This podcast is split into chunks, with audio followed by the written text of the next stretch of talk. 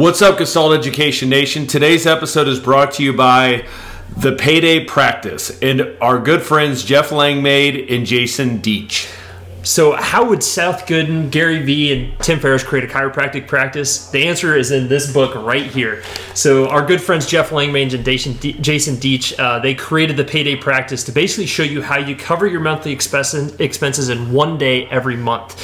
Guaranteed. Generating monthly recurring revenue in your practice can create financial freedom, eliminate chronic financial stress, and turn the first day of each month from damn, it's time to start over to payday. Get a free copy today at www.thepaydaypractice.com. The Payday Practice will show you the exact step by step process that you can use to generate monthly recurring revenue in your practice. Get your free copy today at www.thepaydaypractice.com.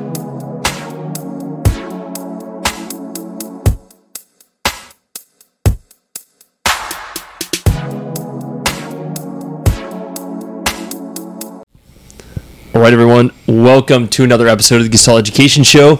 Uh, we're back in the uh, the the vault. the, the vault, the shelter, whatever the hell we call this thing. We're in uh, deep in the Winchester household uh, in Brett's uh, library, and uh, we, were, we were kind of looking at some old books. We, we talked about this with some shout out to you. Got some old stuff in here. So oh, I got some classics. Yeah. So so obviously we're sitting down with uh, Michael Shacklock, our second one this weekend. Uh, he's a trooper.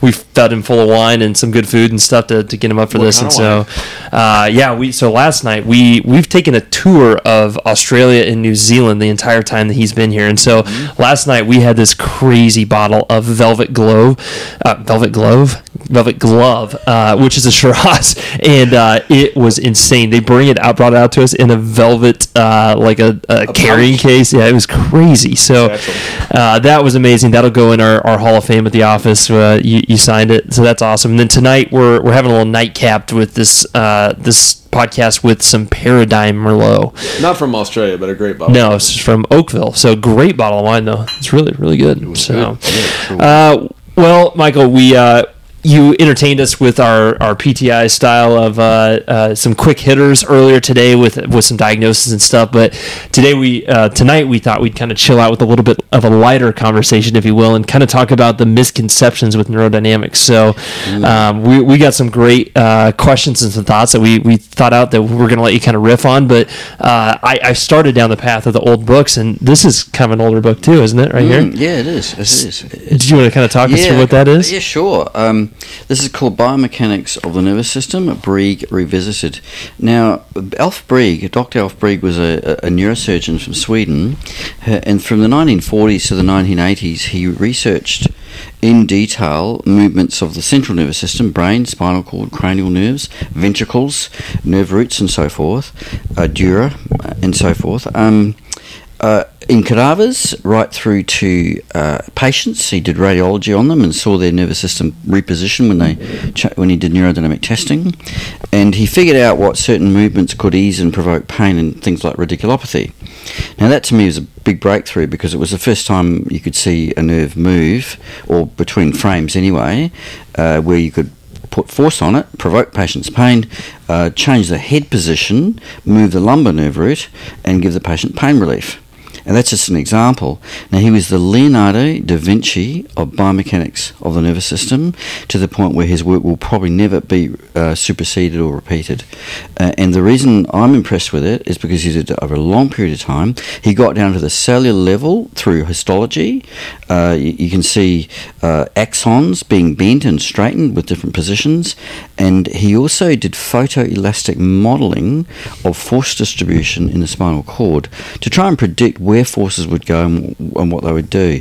Now, what I'm I realize I'm realizing is that he was creating a general theory uh, of physics and symptom production with what he was doing, and that all boiled down to tension.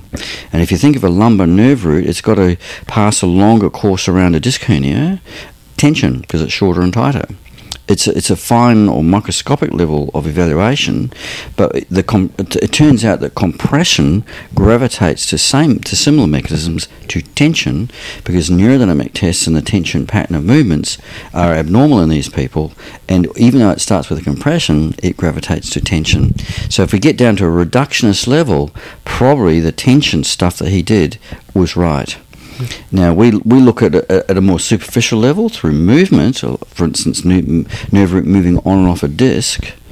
Um, that's not strictly tension, but at a fine level, it has to create symptoms probably through exp- extension or, or separation of cells uh, or ion channels through the tension mechanism. And so, to me, it's it's it's foundational work. Uh, I must say he's, he's well often well known in the chiropractic area, not so much in the physical therapy, although it is known there. And so for me, um, that to, what was historical, unprecedented, and foundational. Did you get to? Did you have personal contact with? Uh, y- yes, I did. I had the good fortune of. I remember the very time I started uh, planning to meet him. It was in uh, Switzerland, in a place called um, Bad Ragaz, which is a, a, it was a physical therapy type uh, um, postgraduate education centre where they were getting external presenters and teachers to teach people ongoing pro- professional education. And I was, it's a huge old house, creaky old thing. You could swear it was haunted. It was scary. and I remember being the only person in this house that was multi story. It had a central area that you could look right down from top floor to bottom, and the stairways around the edges. And the students would come and stay in that place as, uh, as students for re- residential students for a weekend or a week or whatever. So there's a lot of bedrooms around the, the circumference of this, this quadrangular building. And um, the only time no one was there was when I was there sleeping because they all disappeared because the books would finish and I'd wait there for a few days between courses. So it was pretty scary. Uh, and that, that was, I remember one night locking my door and thinking, I'm going to think about what to do next, distract myself, you know. And so, so I ended up thinking, Breig, here we go. Is he still alive? And it, I thought probably not because he's probably very elderly. But long story short, I was able to go to the publishers of his first book, um, his second book rather, um, Al- and Fixel in Stockholm. Uh, so I wrote to them, emailed them, and said, "Look, I would like to get in contact with this author." And they said, "Look, we've handed the copyright back to him because it's finished in print, but here's here are his contact details." So I was able to write to him, um, and uh, his wife kindly replied and said, Yes, he's still available to meet you. And so over the next couple of years, I planned to go to Stockholm because I had to go there anyway for teaching. And he, he was uh, about an hour and a half north of Stockholm by train in a, a place called Söderhamn. And um, we were able to meet him. So two physios that I'd been working, collaborating with at the time, we got a train and went up there and met him. And it was just a remarkable experience with this elderly man who was in his definitely in his latter years, of course, had a few health issues, of, uh, of course, but uh, he, he, and his wife were still there, and I had the good fortune of meeting him, and, and it was a very humbling experience. The, the joy for me was he looked at me and said, "Thank you. I'm so pleased someone remains interested in my work." What do you think Breig's major contribution was, if you had to pick like one or two things? Uh, um, understanding how the nervous system moves. That's the big one. And the beauty, of it was that he did it from multi, many levels of analysis. Fantastic work. Was he talking about contralateral limb movement and things like that? Not at that stage. I, I, wasn't aware of any of that. But did you enlighten him on any um, of the um, stuff you were, or was that he? He actually wasn't very physically capable, mm. and so that, that even though we had a really nice time, it wasn't that easy because he, he, he was not well, and we could only communicate in a reasonably rudimentary way. His mm. wife obviously helped, of course, and and so we didn't get a lot of opportunity to discuss things in detail, but it was more a sharing of a moment with that between us all. Uh, it was a, it, to me, it was a joyous occasion, a very humbling occasion, mm-hmm. and I I, got the feeling that he felt similar about it. I think the other fascinating thing, the two icons in the world of neurodynamics, obviously you, but also David Butler, mm. live 500 yards away from each other in yes, Australia. Yes, that is that's pure insanity to me. yeah, that's true. It's a suburb called Goodwood in Adelaide, and actually a number of physiotherapists uh, who have published re- research in this kind of area. Uh, there's not just David and me; it's some other people as well, Ellie Bell and so forth. So it's that's kind of a hot spot.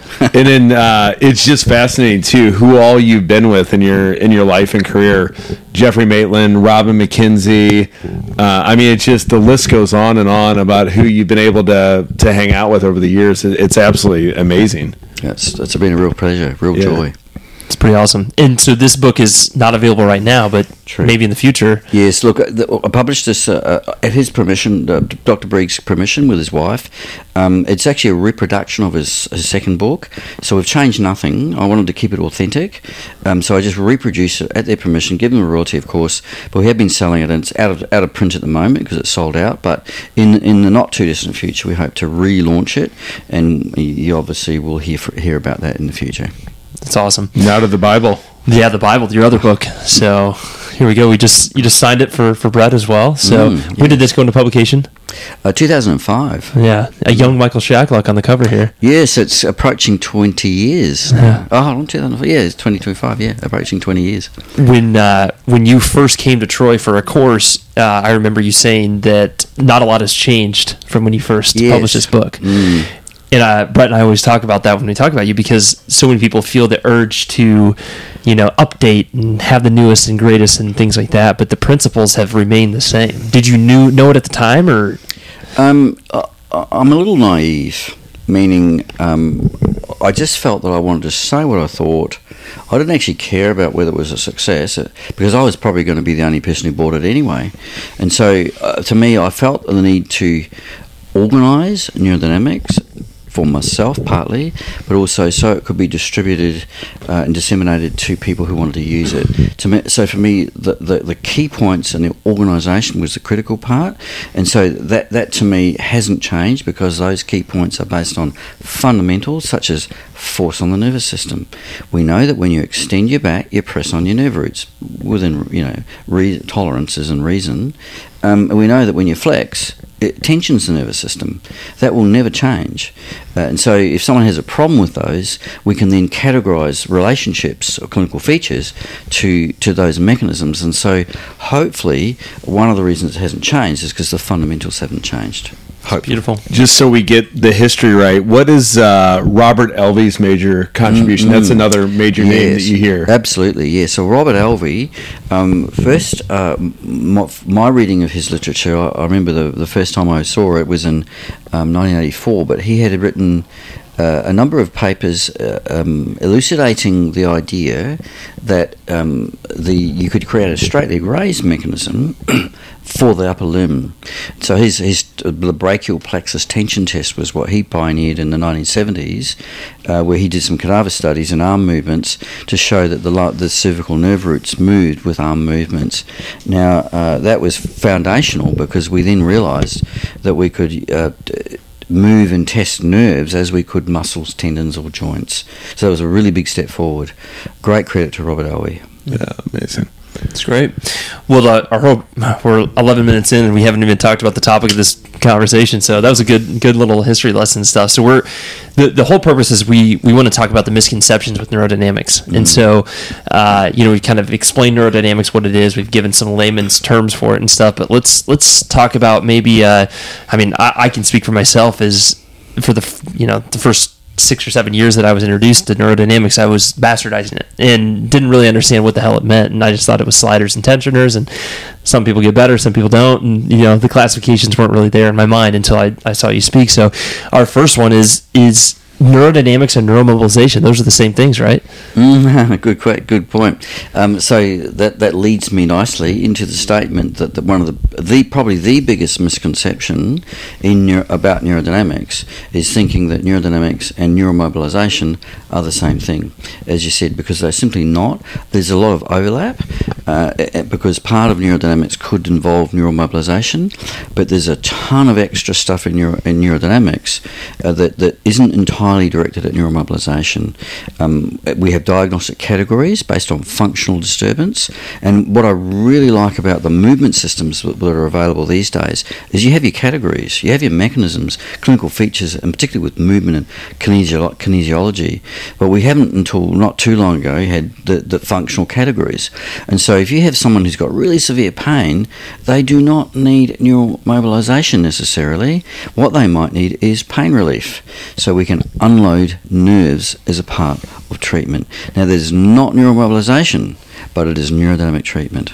And I think that's the big mistake that you'll see like across the board. I think when you know the rest of the world is using neurodynamics or using you know some kind of treatment with neurodynamics, you might be using a static opener and maybe resting the nerve root. So I think that's that is a major misconception, and that was a mistake I was definitely making uh, myself early on. Well, and that kind of is our next point: is force always needs to be applied. That's a good point. Now, with neuromobilization, we are always applying force to the nervous system. But the problem, the most common problem in the, the, the, clinical syndromes we see in nerves in the musculoskeletal context is too much force. It's mm. pressure. Usually lumbar nerve root or, or carpal tunnel syndrome, the most common. Too much force, and we apply force with neuromobilization. So to me, there's a contradiction. And probably, if, if we can use descriptors for therapeutic effects, the gold standard is curative. That's rare. The next step down will be corrective. Can't cure it, but we'll fix parts of it. And the third one will be adaptive. Mm. And, and, I reckon neuromobilization is an adaptive procedure because it's we're applying force to something that's already forced on. So somewhere along the line, a change occurs. Might be improved viscoelastic function. It might be reduced sensitivity, altered blood flow. Uh, so that to me is an adaptive thing, uh, but it, but it's, it's, still applying force, mm-hmm. and, and, it's to me it's not lo- not entirely logical. Mm, that's Perfect. good. That's good. Oh. And then uh, I think another thought of mine was when you're putting force into one area, we talked about it's not always force. If you're putting force into one area, you're obviously putting force into another area. Said another way, the uh, when you're tensioning the median nerve, the cervical nerve root has to be involved with that as well, mm. or or the force has to be equal on both of them, depending mm, on. Yes. It doesn't really matter the sequencing, doesn't matter anything like that. The force is the force. Mm. So Taylor is for the audience here. Taylor's leading me really well here, and so the the next misconception is that when you apply force to one area, it always produces the same or increased force in another area. That is simply not true, and the reason is that, that part of my research recently is to look at contralateral nerve root behavior when you do a neurodynamic test. And it seems to apply in the cervical region. We have validated it in the lumbar region. So if you do a straight leg raise on the right side, it moves the spinal cord down in the canal, and that change in position reduces tension in the nerve root on the other side. Now that meant, uh, look, I remember when we submitted this as a cadaver study and so forth to the Journal Spine, and one of the uh, one of the um, the reviewers it was very very direct, and I this is often the best way to learn. They said you you researchers look like physical therapists, and it was hmm, really. It's anonymous, of course, so they don't know because you physical therapists have a habit of making the measurable important instead of the important measurable. Now that hit me in the guts, uh, as it would, and it's but it's true. We often over overestimate the, the value of of a data point or data uh, and misinterpret its value. And for me, the, the, the, this, presumably the reviewer was a medical practitioner, and they're thinking surgically and medical biology and stuff like that. Absolutely right. But what we didn't explain well enough was the reason we were interested in contralateral testing is that if we can move the cord down and unload the other nerve root, we can give people pain relief through unloading nerve roots. Really important. So the, the misconception again is that when you load nerve roots on one side, you're also doing it on the other. No, you are usually unloading the other. It's pretty amazing.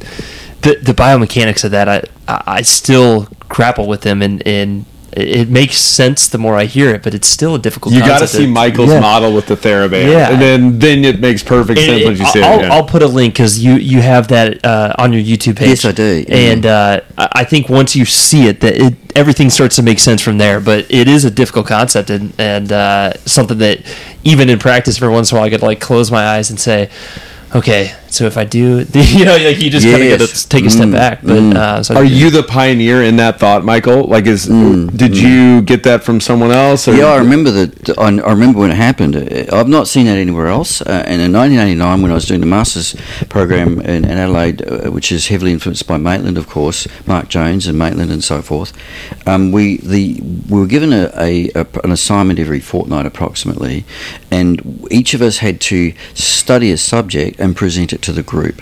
Uh, there were sort of requirements, and one of them was an expansive review of the literature. Uh, but one of the, and if you did everything really well and summarised the subject perfectly, you only got a good mark. What they wanted you to do, wanted, wanted us to do, was be creative. And they said, we want to see something new. And so I made these working models, got some wood and nails and elastic bands, and created foramen and so forth uh, on a, on a model, and realised when you do the nerve roots on one side, the cord comes down and it reduces tension on the other.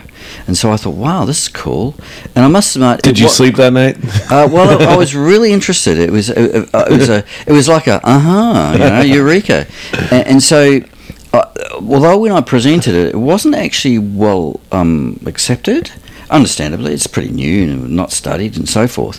But I kind of has sat on that for a long time and um, presented on course, uh, courses as a hypothesis. But in the last few years, we've actually validated those mechanisms in cadavers, fresh cadavers, uh, in, uh, in, cadavers, um, in neurodynamic testing, uh, competing against a sham and a control group in responses, and um, also measurement of spinal cord movement, showing that that's that's a requirement. If you can't move the cord, you can't cross over to the other side. So that, that's part of my PhD, which is how to unload nerve roots, etc. And, and, so it's a validated mechanism. Now, what's really nice is that there's a, there's a French anatomy group who we did not communicate with, who studied the same thing subsequently and showed the same results. So it seems to be generalizable. Well, I think too, Maybe. seeing it with the patients has probably been gratifying. Also, I would think. Yeah, absolutely. Yeah, yeah. You, you, can actually do a straight leg raise, or it's usually hip flexion ninety, knee extension ninety degrees, and someone who's got sciatica ipsilateral. Now, if you do it, obviously, if you straighten their knee, it's going to hurt them because it's a straight leg raise. But if you swap sides and do the same thing on the other side, often their leg pain diminishes, and to me, that's that's gold for pain pain relief. Yeah, that's amazing. Absolutely. What about the mechanism of nerve sliding, Michael? Mm-hmm. If I just extend my arm like this, the nerve slides correctly. Uh, correct. correctly. Correct. Mm, okay, that's a good question. Now, th- this goes to the statement that not all sl- nerve sliders are sliders. Yeah. Now, there's the history here is that the uh, the nerve sliding stuff is is partly uh, studied contemporarily as a, in ultrasound uh, technology. We're using ultrasound imaging. Now, the problem is that no one walks to work with an ultrasound head on their, their forearm, so the view the ultrasound head gets is artificial. Uh, but it emulates bone because the ultrasound head allegedly doesn't move much, neither does bone when it comes to nerve sliding. Uh, now, nerve, nerves are, are dependent on their immediate interface. So if you have a tendon that is next to a nerve, looking from an ultrasound onto the nerve as if it were bone is artificial because the tendons move with the nerve or in the opposite direction to the nerve. The bone doesn't. And so what we have done is cre- we have created a, an artificial situation where we're actually getting a wrong impression of how nerves slide. Mm. And, and, for instance, if, if, uh, if we're thinking of the carpal tunnel, if we extend our fingers and thumb, the tendons move distally, of course, with the fingers, and so do the nerves. Uh, does the nerve a little bit, but less. But the problem is that if we extend our fingers and then extend our elbow, the, the tendons go distally, the nerve moves proximally is a very different mechanism from what's been measured in the studies. There's a huge amount of sliding relative to the immediate interface compared with doing, yeah, I hate to say it, but my love hate relationship with social media uh, errs toward the hate side because what you see on YouTube is often incorrect. Mm-hmm. You see beautiful sliders, lovely, but they often don't slide because they're not taking into account the immediate interface for the nerve, which is often tendon, and particularly in the wrist, it is tendon. So bone is irrelevant when it comes to analysis of the sliding, but the studies emulate it as if it were bone. Mm-hmm. So there are misconceptions on how to slide nerves. Now, if we want to go, uh, want to go to the more, one of the more common sliders, which is lateral flexion, IPSY, and then elbow extension for a slider of the nerve root in the C spine, that is not a slider for the, the nerve root in the C spine because the foramen moves with the nerve root. So they move together. Like relative movement. Mm, yeah. It's all about relativity, yes. And so uh, if you if you move the foramen with the nerve root, it ain't sliding. It's just moving together. So the, the, it's moving in space, but they're together, so they're not sliding on each other.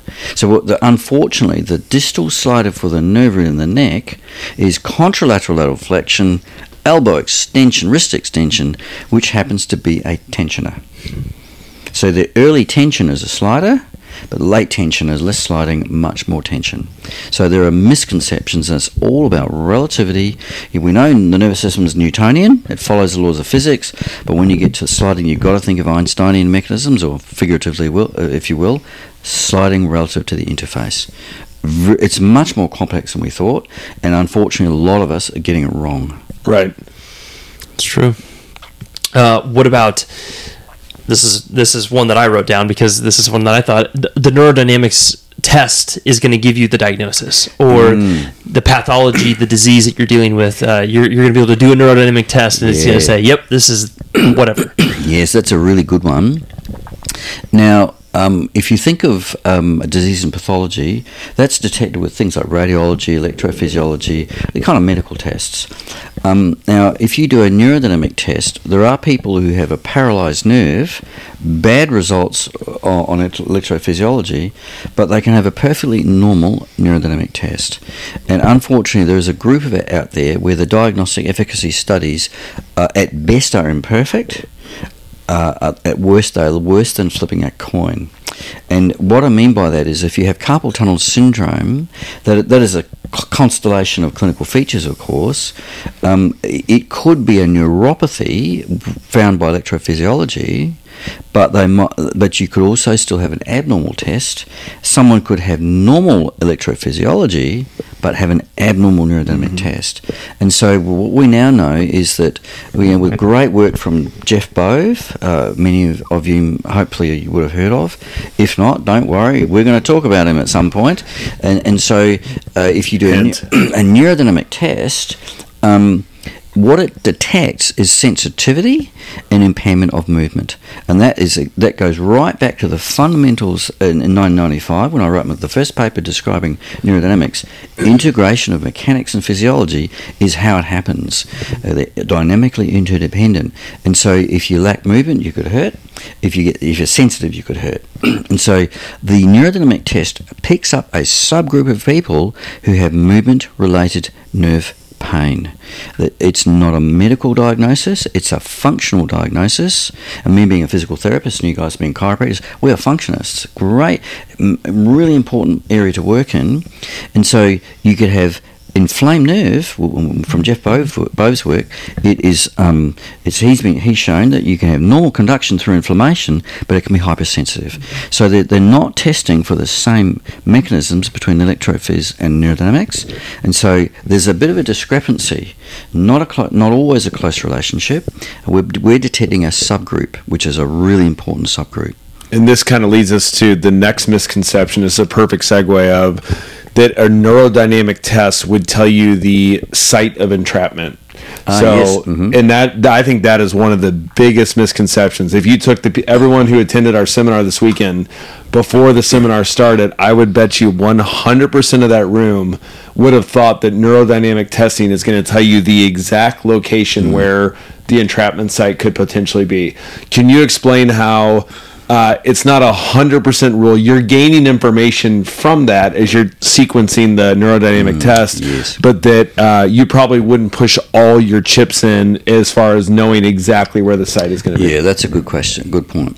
So um, the, the history of that is that um, my, th- my thesis for my, my master's in 1989 was on neurodynamic sequencing. So the idea was, it's a hypothesis that at that time, of course, it's based on observations that if you do, say, wrist extension, then elbow extension, abduction of the shoulder, then contralateral lateral flexion, that you're focusing the forces on the nerve in the wrist because that's where you start. But if you reverse it, it's on the neck. And so the idea was you'd compare them, and maybe one being worse at one end than the other would tell you where the problem is. That's actually, I agree, that it gives you ideas and, and sort of uh, an introduction and, variables to consider. it makes you think of that area. But uh, we, we've done some study in the lab up in Barcelona um, where we're actually using microstrain devices to, to see what happens to uh, the nerve elongation with different sequences. And Michel Coppieters and Bob Nee have done research in this area as well, where it turns out that if you use the same ranges of motion at the end of all tests, with, no matter what sequence it is, the elongation is actually the same. So it's not it's not actually the sequence; it's the range of motion at the end of the test. And so if I were to extend my wrist first without the elbow extended, I could get a lot of wrist extension. So I can load the tissues locally really well, and then I can add nerve. Uh, but if if you then return it all to the same angle angles of all joints, that's reversed.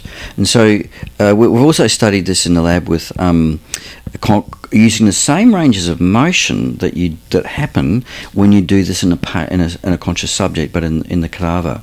So we kind of got a profile of which joints will move how much when you do a neurodynamic test with a specific sequence. Because the person says, "Well, that's stretching. You better stop." So we know where where we should stop and the ranges of motion at each at each point.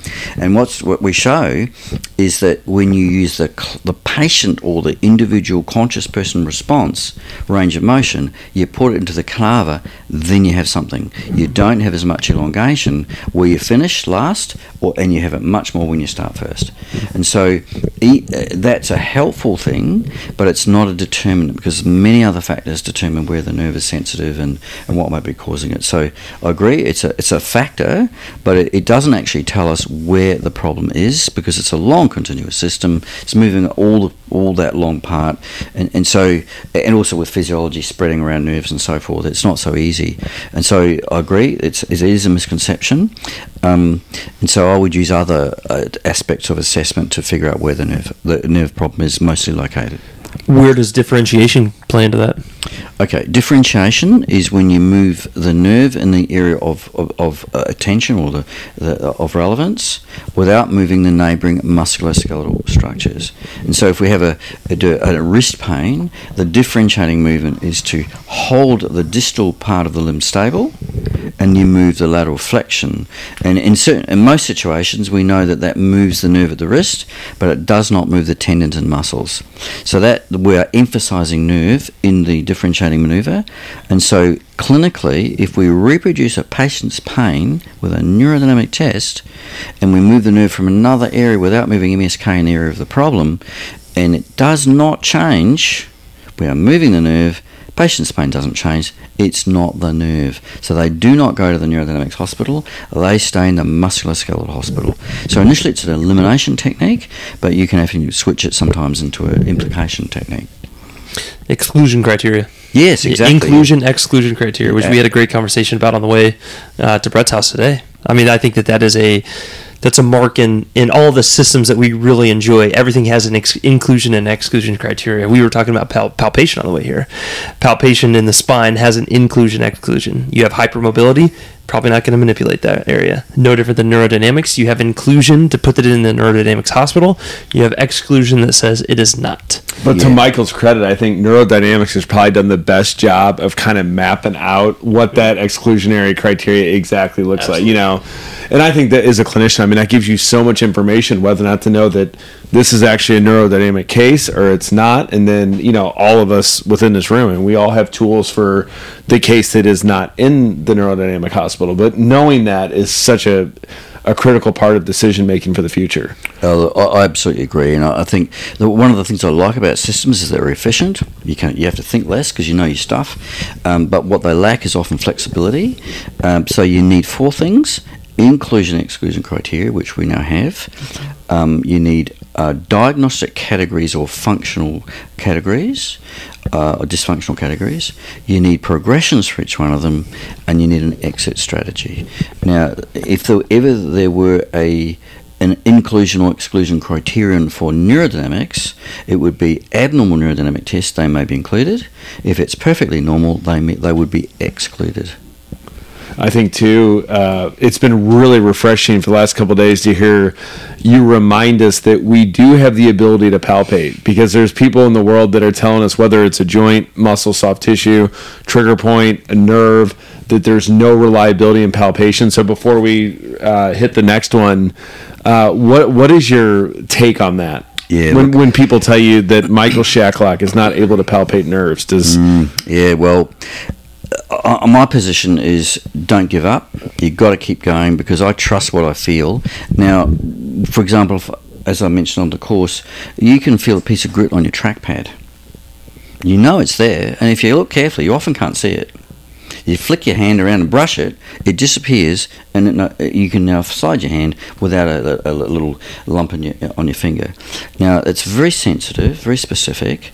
Um, now, if we come to diagnosis with palpation, I think the problem is not so much the palpation, it's the interpretation of what happens. And so, uh, if I press on a nerve, I- can feel a nerve. I've done it in cadavers and then opened them. You, you, I, I'm confident that I can feel a nerve, and it's been tested. I've worked with anatomists who can't find nerves, and I say, palpate it, here it is, and they cut it open, and there it is. A- And, so uh, they're surprised that I can palpate uh, and find a nerve. Now, I'm not saying everyone's reliable, but it doesn't mean don't do it. Right? You know, optical uh, uh, retinal cell activity and vision don't correlate, but don't close your eyes.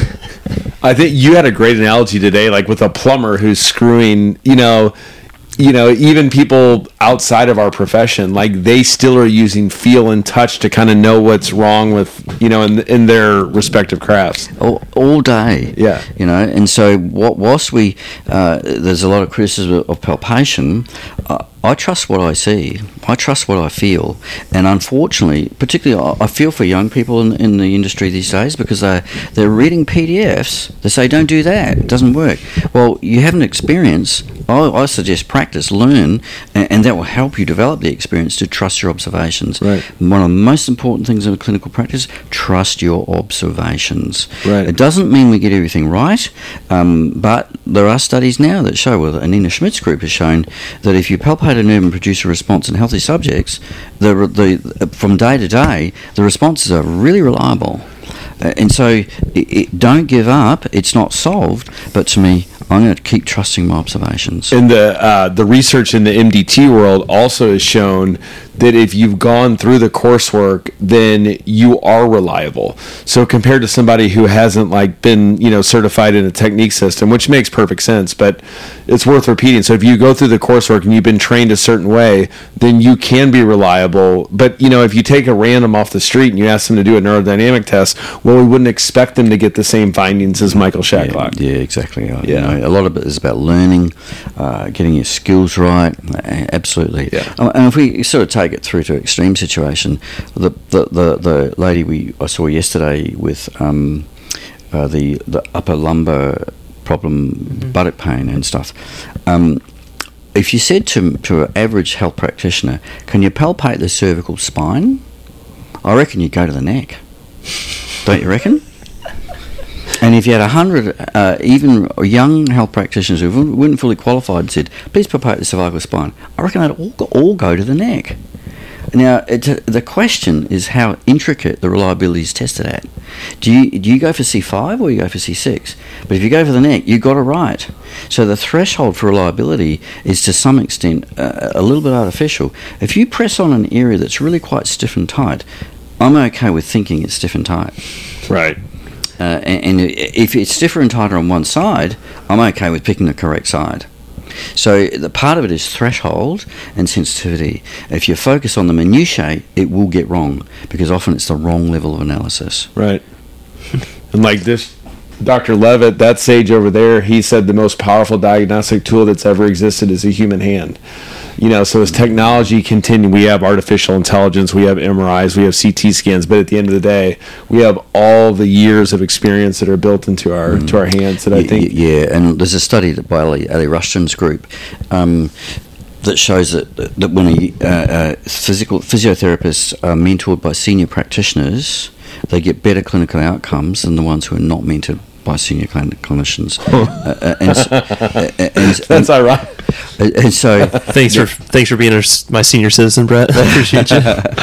Wow, that's tough.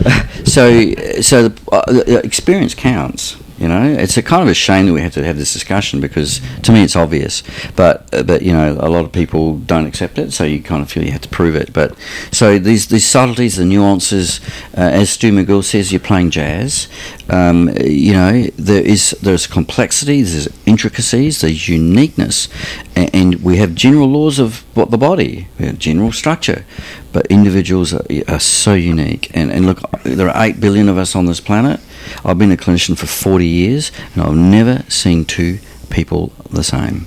And so if you can't deal with uniqueness, then you are going to be a generalist and you will lack choice. If you can get specific with your hands included, you have more choice, you can do more I feel you can do more with the patient. I think in Geoffrey Maitland, that was one of his themes where systems are really important early on, but then you got to be nimble enough to kind of like think outside of your system when the case calls for that. Yeah, I yeah. agree. Absolutely yeah. agree. Mm-hmm. Yeah, yeah. It's beautiful. We crushed it. Is that it? Are any any ones that we missed that you maybe thought of or anything like that, Michael? Any anything to get off your chest here? This is your, your chance to kind of right the ship if we haven't haven't discussed anything. Um, I think one of them would be that we can't produce tissue changes. Hmm.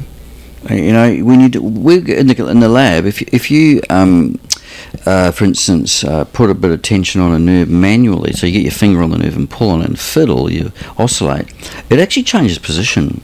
It, it gets softer in that area and it, you get, it develops a, a, little ripple. But if you, if you come back 15 minutes later, it's gone back and you didn't do anything to it. So it's retreated, it's viscoelastic and so forth. So it's quite dynamic. And if you go to Geoff Bove's work, um, he's shown that you massage in, in, a bowel irritation model with yeah, they get an abrasive and rub the bowel and produce an adhesion. You massage it for two minutes after the surgery, and they don't get as big adhesions. And this is the sort of stuff that people don't don't really pay attention to. And uh, unfortunately, I think the social media thing is actually really good because you can distribute information, but it's made it harder to figure out what's what's accurate. And, and, and, so you see this stuff it doesn't produce tissue changes and stuff like that but actually it's been shown that it, ha- it can and so uh, you see people you might look at scar tissue and you on the skin and you massage it and do stuff to it you soften it uh, you, know, you can change tissue.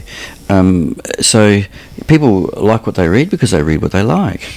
And so there's a lot of bias out there, and I, I would really like people to read the literature expansively and, and don't invest in an outcome. And it, when you invest in the outcome, you, you lose the truth. And so that, that, that other one is you, you can change tissues. I feel it in nerves. You massage a nerve, you do stuff to nerve, you can reduce swelling in a nerve been shown with MRI now.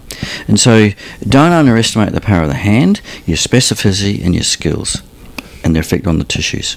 Uh, I don't know how it is in Australia, but one of the most overly prescribed medications in the United States is a classifi- classification of drugs called gabapentin. Mm-hmm. So your Neurontins, your Lyricas, like yep. this class of drugs, used to treat peripheral nerve pain. Mm. Uh, what's your take on the use of gabapentin? Is it Yes, um, look, I have seen patients who are using it, and I'm not seeing a lot of benefit. Right. Um, there's there's a quite a small. Th- my understanding is that there's quite a small therapeutic window.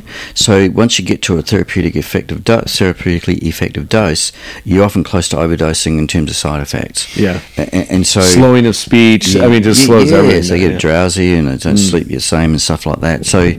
Um, yeah, um, um, drugs are not really my main area, but um, I'm not seeing great effects with drugs and, nerve pain, um, but in our case, we could look at the function, like neurodynamic testing, mechanical sensitivity, and work on those to help people's nerve pain. Very powerful effects in some people. We had a you and I had a really good conversation on the way to the office this morning. I almost drove past the office so we could keep talking about it. And that was the clinical reasoning process, mm. pattern recognition, mm. uh, how good clinicians have the ability to kind of triage and know what to do at the right time.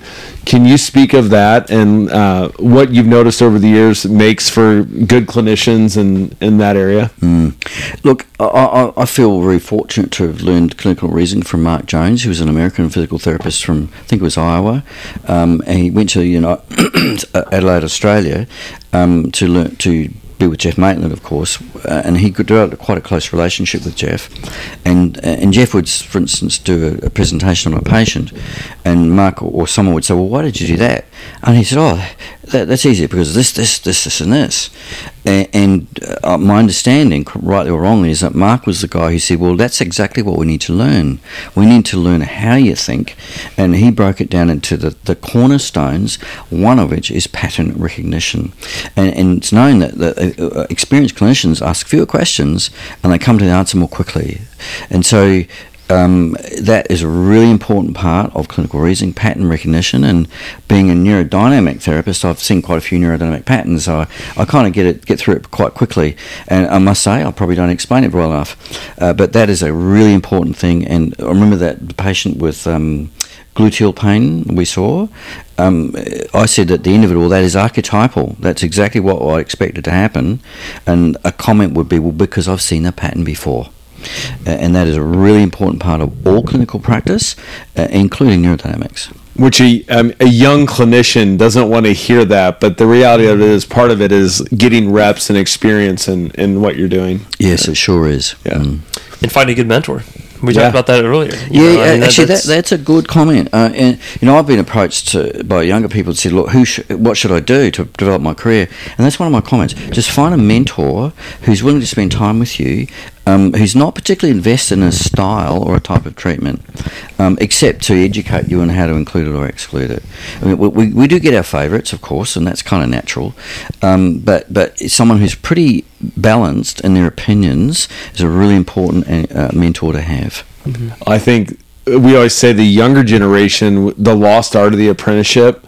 I feel like as time goes along, the younger students they don't um, they don't see the benefit of even if you're not getting paid for it, just being able to hang out with somebody who is you know able to show you kind of the the ins and outs of the craft. I think that is for some reason kind of gone away, and I don't I don't know why that is, but that's that's kind of a shame. I, I really. suspect it's time pressure, availability of information. If you can get a get a quick uh, Instagram post on. Uh, or with a with an infographic, then it kind of solves it, doesn't it? Right. Well, it doesn't really, but it makes you think it does. Well, I think everyone now too thinks they're the expert. You know, like I definitely in my career know my place and where this is all going. And I think it's funny, like the younger, some of the younger clinicians are. Uh, I don't know, like not that they haven't earned the right, but they, you know, they just haven't seen things enough to have an opinion on it. You know, Yeah, it's all about learning. Yeah. I, I agree. So my, my advice to excuse me younger people would be try and connect with a mentor who's got broad experience and is willing to impart their information. And look, I'm a bit of an old guy now, of course, entering that, that era in my life. And I said to one of the people at the course today, you know, I, I see, sort of feel it's part of our obligation as more senior people to impart this stuff to the younger people. Right. Because without that, what do you have? yeah, that's awesome. That's how you leave your mark too. You know, Mm, like yeah, that's, mm, that's mm. uh, absolutely. So, well, I'm out of wine, guys. Yeah, does that mean we're done? It's been a long day. Michael's been talking to us nonstop for the last I don't know four or five days, and Yeah. so we're just super appreciative of, of your uh, you coming here. Number one, you teaching us, you being graceful with your time, and, and for the work that you've done for this profession and for musculoskeletal health in general. So um, it's it's truly an honor, and uh, uh, we're we, we're just we're yeah we're just appreciative of you. So Well, thank you very much. It's an honour for me. It's a great opportunity, and I look back on, on why I started getting into physical therapy is to help people. Still there for the same reason. yeah yeah Thank you. preach. Yeah, awesome. Beautiful. Thanks again. Yep. Yep. Thanks, Michael. Let's go drink some more wine. Hang out. Talk about something besides neurodynamics for a Yeah. little bit, Yeah, maybe. of course. of, of course, yeah. See you guys. Have a good day. Some- I hope you enjoyed this episode of the Gestalt Education Show. Uh, if you liked it, share it, subscribe to it, uh, send it to your friends, send it to someone that needs to hear this message. Uh, we really want everyone to be able to, to tune in and, and get the, the best clinical advice that they can, which uh, we're hoping that we're giving to you with these special guests. So um, if you have any questions, please feel free to reach out to us, or if you have any suggestions on upcoming uh, conversations, let us know. Uh, for a list of our upcoming courses, we're adding them all the dang time. So go to gestaltedu.com, click on courses, and they'll all be right there for you. All right, have a good day.